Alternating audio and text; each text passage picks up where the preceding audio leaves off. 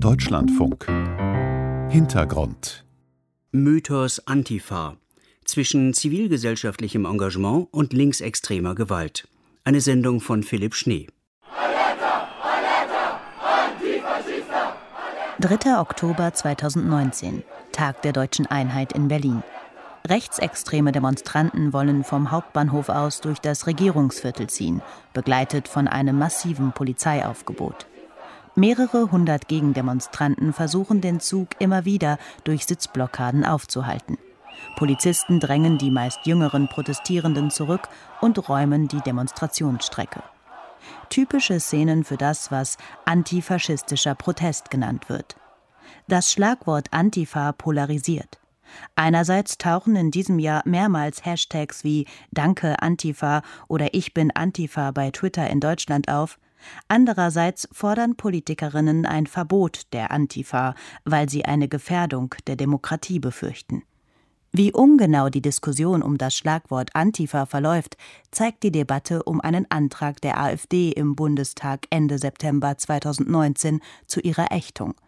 Die Rede des CDU-Abgeordneten Christoph Bernstiel ist nur ein Beispiel. Warum gibt man einer Organisation Gehör, die unsere Polizisten verletzt, Autos anzündet, Politiker bedroht und öffentlich die Sicherheit unseres Landes gefährdet? Seit Jahren wird die Antifa vom Verfassungsschutz beobachtet und das zu Recht. Heiligendamm, die EZB-Eröffnung und der G20-Gipfel in Hamburg haben gezeigt, wozu die Antifa mit all ihren Untergruppierungen fähig ist. Tatsächlich ist die Antifa entgegen der im Netz weit verbreiteten Verschwörungstheorien keine Organisation. Das stellte schon 2018 der Wissenschaftliche Dienst des Bundestags fest. Deutlich wird auch, dass Antifa häufig verkürzend als Synonym für gewalttätigen Linksradikalismus benutzt wird. Es werden linksextreme Gewalttaten und Krawalle aufgezählt, die thematisch zunächst nichts mit Antifaschismus zu tun haben. Wer die Antifa ablehnt, meint oft gewalttätigen Linksextremismus. Wer sich hingegen positiv auf das Wort bezieht, meint häufig notwendiges zivilgesellschaftliches Engagement gegen extreme Rechte. Was aber Antifa oder antifaschistisches Engagement wirklich heißt, welche Formen, Strukturen, Aktionsformen der Antifa bestehen, das geht hinter diesen Pauschalisierungen meist verloren. Der Soziologe Nils Schumacher ist einer der wenigen Wissenschaftler, die sich intensiv mit diesem politischen Aktionsfeld beschäftigt haben. Der Kern antifaschistischer Praxis ist eine Idee der Selbsthilfe, also die Vorstellung, nicht zu appellieren an andere, die etwas für einen tun, sondern sich zur Wehr zu setzen, sich im Namen anderer zu engagieren und sagen, selbst mandatiert zu handeln. Das ist so ein Element. Das zweite Element ist, dies dann eben auch in einer gewissen Offensivität zu tun. Das umfasst immer dann auch die Überschreitung bestimmter rechtlicher Grenzen, kann es jedenfalls. Und es handelt sich durchgehend um unabhängige Gruppen, also parteiunabhängige Gruppen, organisationsunabhängige Gruppen. Es gibt sozusagen keinen Kern, der irgendwas vorgibt, sondern es gibt lose Vernetzung. Das klassische Konzept der autonomen Antifa entstand in den 1980er Jahren aus der linksradikalen autonomen Szene. Informelle Kleingruppen, die über persönliche Beziehungen funktionieren und meist einen revolutionären Antifaschismus vertreten, häufig kommunistisch oder anarchistisch geprägt. Der Soziologe Nils Schumacher hat sich für eine Studie solche autonomen Antifa-Gruppen genauer angeschaut. Häufig sind diese Gruppen auch sehr stark sub- und jugendkulturell geprägt. Die meisten Akteure sind Jugendliche und junge Erwachsene. Antifa-Gruppen schreiben Flugblätter, diskutieren, organisieren Vorträge, Kundgebungen und Demonstrationen, reagieren auf das Auftreten politischer Gegner, so Nils Schumacher. Wie man an dem, was ich so aufgezählt habe, auch sieht, sind das eben ganz viel auch Dinge, die haben ziemlich viel mit Reden, mit inhaltlichen Positionierung zu tun und gar nicht mal unbedingt immer so viel mit dem, was ich eben konfrontative Praxis genannt habe und schon gar nicht immer etwas mit Militanz und Gewalt. Trotzdem spielt Gewaltakzeptanz und Gewaltbereitschaft für einen Teil der autonomen Antifa-Szene eine wichtige Rolle. Die Infragestellung des staatlichen Gewaltmonopols und die Verbindung von Antifaschismus mit Antikapitalismus führen zu Beobachtungen eines Teils der Szene durch die Verfassungsschutzbehörden. Dies führt zum Vorwurf der Kriminalisierung antifaschistischen Protests. Wer wird beobachtet, wer nicht? Der Deutschlandfunk fragte beim Bundesamt für Verfassungsschutz nach, wie die Behörde zwischen Antifaschismus als Aktionsfeld von Linksextremisten und Antifa-Gruppierungen generell unterscheidet. In der Stellungnahme heißt es Antifaschismus als Begriff wird auch von Demokraten verwendet, um ihre Ablehnung des Rechtsextremismus zum Ausdruck zu bringen.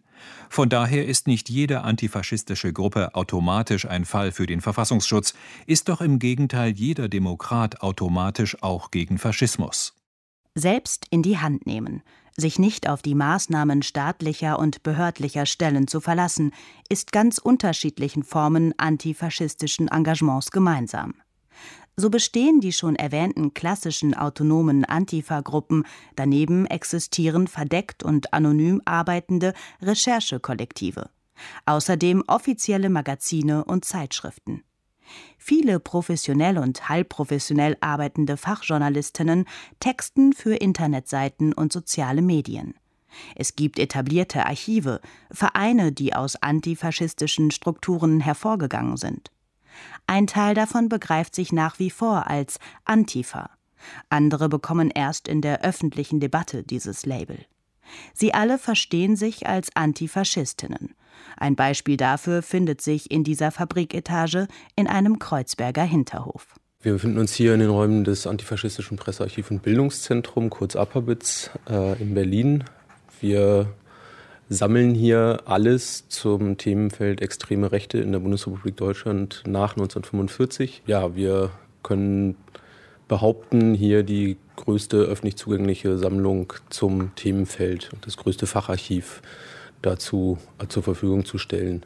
Frank Metzger, einer der acht Mitarbeitenden, die den Kern des APABITS-Teams bilden. Das APABIT sammelt und analysiert Zeitschriften, Flugblätter, Aufkleber und Wahlwerbung der rechtsextremen Szene. Also hier zum Beispiel äh, sehr viele sogenannte Neonazi-Fanzines, die gerade auch nochmal in den letzten Jahren eine große Rolle gespielt haben bezüglich der Aufbereitung und Aufarbeitung der NSU-Mordserie. Da war gerade diese neonazistischen Fanzines halt eine sehr, sehr wichtige Quelle. Eine Quelle, die es so nur im APABITS gibt. Finanziert wird das APABITS aus Spenden und Mitgliederbeiträgen des Trägervereins. Einige Projekte und damit auch Stellen werden vom Berliner Senat aus Steuermitteln finanziert.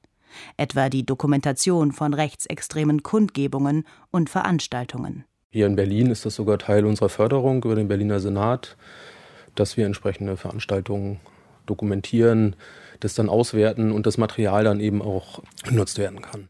In Vorträgen, Broschüren, Aufsätzen bietet das APABIT sein Wissen über die extreme Rechte an. Studierende, Wissenschaftler und auch viele Journalistinnen nutzen das Archiv. Das APABIT ist eines dieser Beispiele von Institutionen, die sich aus informellen, losen antifaschistischen Strukturen entwickelt haben.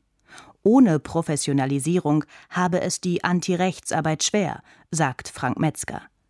Antifaschistische Recherchen würden häufig nur wahrgenommen, wenn sie von offiziellen Stellen veröffentlicht würden.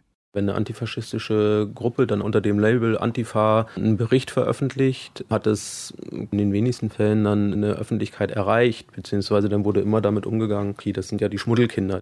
Für das öffentliche Wissen über die rechtsextreme Szene spielen solche antifaschistische Recherchen eine nicht zu unterschätzende Rolle.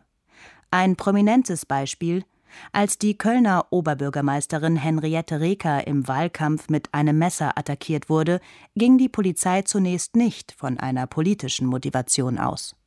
Erstrecherchen der Antifa Bonn-Rhein-Sieg zeigten auf, wie tief der Attentäter bereits in den 1990er Jahren in die gewaltbereite rechtsextreme Szene verstrickt war.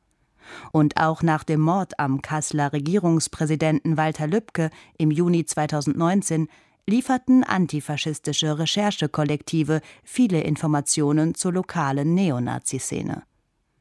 Wie arbeiten solche Kollektive? Eine Antifa-Recherchegruppe antwortet auf Deutschlandfunk-Anfrage. Einige pflegen Archive, sammeln und lesen rechte Publikationen, andere machen Fotos, schreiben Artikel, beobachten soziale Netzwerke, schleichen sich verdeckt in Netzwerke und Strukturen ein oder geben technische Hilfestellung. Die Veröffentlichungen zeigen meist in sehr sachlichem Ton rechte Netzwerke auf, publizieren dazu Fotos und vollständige Namen. Problematischer sind meist auf anderen Plattformen veröffentlichte Outings, die immer wieder als Pranger kritisiert werden. Hier werden häufig in suffisantem Ton viele persönliche Daten wie Wohnadresse, Arbeitgeber und teils auch intime Details ausgebreitet, mit dem Ziel, den oder die Beschriebenen sozial auszugrenzen und zu ächten. Wie gehen Journalisten und Journalistinnen mit diesen Recherchen um, die teilweise auch persönliche Daten von rechtsextremen Akteuren beinhalten und in seltenen Fällen sogar durch illegale Methoden entstanden sind? Thies Maaßen ist einer der Fachjournalisten für Rechtsextremismus beim Bayerischen Rundfunk. Ja, natürlich benutze ich antifaschistische Recherchen. Also ich habe die Erfahrung gemacht, dass diese antifaschistischen Recherchen, also sobald die Rechercheure dort damit an die Öffentlichkeit gehen, ja meistens sehr fundiert sind. Und die antifaschistischen Plattformen und die antifaschistischen Kollegen sind meistens auch auskunftsfreudiger als jetzt zum Beispiel staatliche Stellen. Aus verschiedenen Gründen. Die sind natürlich auch nicht so an Recht und Gesetz und ihre gesetzlichen Vorgaben gebunden. Deswegen können sie offener agieren. Aber man muss halt auch immer wieder feststellen, dass sie auch besser informiert sind. Für Maaßen heißt das, ohne das Wissen der antifaschistischen Rechercheure kann er seinen Job kaum machen. Trotzdem muss er die Informationen nach journalistischen Kriterien prüfen, Persönlichkeitsrechte wahren. Bei der Bewertung der Fakten helfen ihm langjährige Erfahrungen. Antifa ist auch Fleißarbeit. Öffentlich zugängliche Informationen werden mit selbstbeschafften Fotos und Netzwerkinformationen verknüpft. Eine wichtige Rolle spielen dabei Fotografen, die Demonstrationen, Kundgebungen, aber auch geheime Treffen und Konzerte fotografieren. Einer von ihnen ist, so möchte er hier genannt werden, Martin Mayer. Also mein Job ist zu recherchieren, um dann die Informationen der Öffentlichkeit zur Verfügung zu stellen, sei es über meine eigenen Texte oder sei es über journalistische Kolleginnen um aufzuzeigen, was in der extremen Rechten in Deutschland oder auch international so geschieht, wo die menschenverachtenden Punkte stattfinden, wo die menschenverachtenden Events stattfinden, wo Waffentrainings stattfinden, wo politische Gewalttaten vorbereitet werden. Jedes Wochenende ist Meyer irgendwo in Deutschland unterwegs. Den Großteil seiner Zeit verbringt er jedoch mit Auswertung. Wie gefährlich seine Arbeit sein kann, erfuhr er Ende April 2018. Mit einem Kollegen recherchierte er beim deutschlandweit bekannten Thorsten Heise. In seinem Haus sollte, so Meyer, ein Vorbereitungstreffen für einen Neonazi-Aufmarsch am 1. Mai in Erfurt stattfinden. Der Fotograf und sein Kollege werden in ihrem Auto von den Rechten entdeckt. Die bewaffnen sich mit Baseballschlägern und Schraubenschlüssel und greifen an. Im Rückwärtsgang versuchen die Rechercheure zu fliehen, werden von den Angreifern in einem Auto aus dem Ort gejagt und landen im Straßengraben. Just in dem Moment, wo wir in den Straßengraben gelandet sind, wurden auch schon die Scheiben auf der Fahrerseite eingeschlagen und Pfefferspray in unser Auto gesprüht. Und der vermummte Neonazi hat dann versucht, bei mir die Tür aufzureißen. Die Angreifer stechen mit einem Messer zu. Erst als sie Meyers Kamera zu fassen kriegen, lassen sie von ihm und seinem Kollegen ab. Meyer wird durch einen Messerstich verletzt, sein Kollege durch einen Schlag mit dem Schraubenschlüssel auf den Kopf. Die Täter können später identifiziert werden. Bis heute sind sie auf freiem Fuß, der Gerichtsprozess lässt auf sich warten. Die Frage nach der Legitimität von Gewalt ist einer der Kernpunkte in der öffentlichen Debatte über den Antifaschismus. Der Soziologe Nils Schumacher. Also Gewalt spielt natürlich allein deswegen erstmal eine Rolle, weil man es mit einem gewalttätigen Gegner zu tun hat und weil das Referenzsystem von Antifaschismus, der Faschismus, ein sagen per Definition gewalttätiges System ist. Das heißt, die Gewalt ist von vornherein da. Das wird gerne mal vergessen, aber das ist natürlich ein ganz wesentlicher Punkt. Wie stehen die Recherchekollektive zur Gewalt- und Militanzdebatte? Eine Gruppe antwortet auf Anfrage Militanz ist aus antifaschistischer Sicht nie Selbstzweck, sondern notwendiges Mittel, um Neonazis davon abzuhalten, Gewalt auszuüben. Wer Militanz gegen Nazis ablehnt, spricht vermutlich aus der privilegierten Position heraus, noch nie Ziel von rechter Gewalt gewesen zu sein. Wer in den letzten 70 Jahren jemals eine Neonazi-Kameradschaft friedlich handlungsunfähig gemacht hat, trete bitte vor und erkläre das Konzept. Die Vorstellung von angriffsbereiten Antifaschisten, die mit Sturmhauben maskiert sind, prägt das Bild von der Antifa. Und das nicht nur bei denjenigen, die Antifaschismus ablehnen. Auch in autonomen antifaschistischen Kreisen wird das Bild gepflegt, in Rhetorik, Symbolik, in einer verbalen Militanz, sagt Nils Schumacher. Die Idee eines kämpferischen Antifaschismus bedeutet letztlich, so der Soziologe, die Toleranz und Akzeptanz gegenüber sogenannten offensiven Aktionsformen. Das beobachtet auch Simon Teune vom Berliner Institut für Protest- und Bewegungsforschung. Es gibt aus den 80er Jahren dieses Bild von autonomen Antifa-Gruppen, die sehr gut clandestin organisiert sind. Deren Strategie ist, sowohl öffentlichen Druck aufzubauen, als auch Neonazis anzugreifen, zu vertreiben, deren Hegemonie streitig zu machen. Das ist, glaube ich, heute kaum noch Realität. Auch weil für Antifa-Gruppen bei Gegenprotesten in gesellschaftlich breiten Bündnissen eingebunden die Sitzblockade zum Mittel eines kämpferischen Antifaschismus wurde. Nils Schumacher spricht deshalb sogar von einer Pazifizierung der Szene. Konkrete Statistiken zu Straftaten aus antifaschistischen Kreisen gibt es allerdings nicht. Die polizeiliche Statistik weist nur generell linksextremistische Straftaten aus. Auch das Bundesamt für Verfassungsschutz antwortet auf Anfrage des Deutschlandfunks nur allgemein Szenetypische Straftaten im Kontext Antifaschismus sind Sachbeschädigungen und Brandstiftungen, teilweise auch Körperverletzungsdelikte.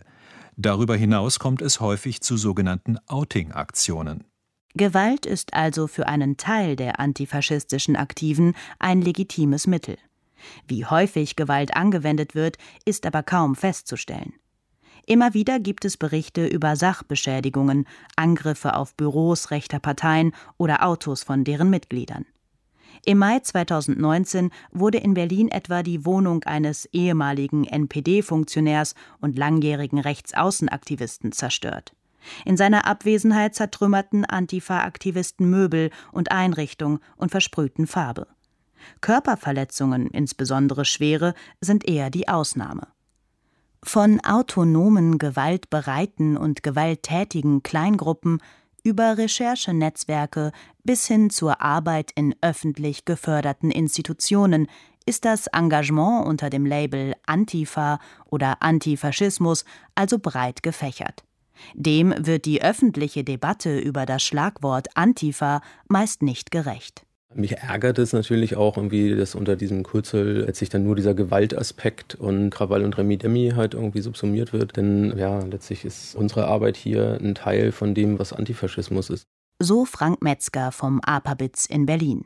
Der Protest- und Bewegungsforscher Simon Teune ergänzt. Also wenn es tatsächlich darum ginge, inwiefern führen Entwicklung in sozialen Bewegungen dazu, dass Gewalt eher als ein politisches Mittel legitimiert wird, dann wären wir einer zielführenden Debatte deutlich näher, als wenn, wie das heute der Fall ist, darüber gesprochen wird, ob Antifaschismus an sich ein Problem ist.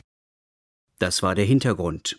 Mythos Antifa zwischen zivilgesellschaftlichem Engagement und linksextremer Gewalt. Eine Sendung von Philipp Schnee. Redaktion Gerwald Herter.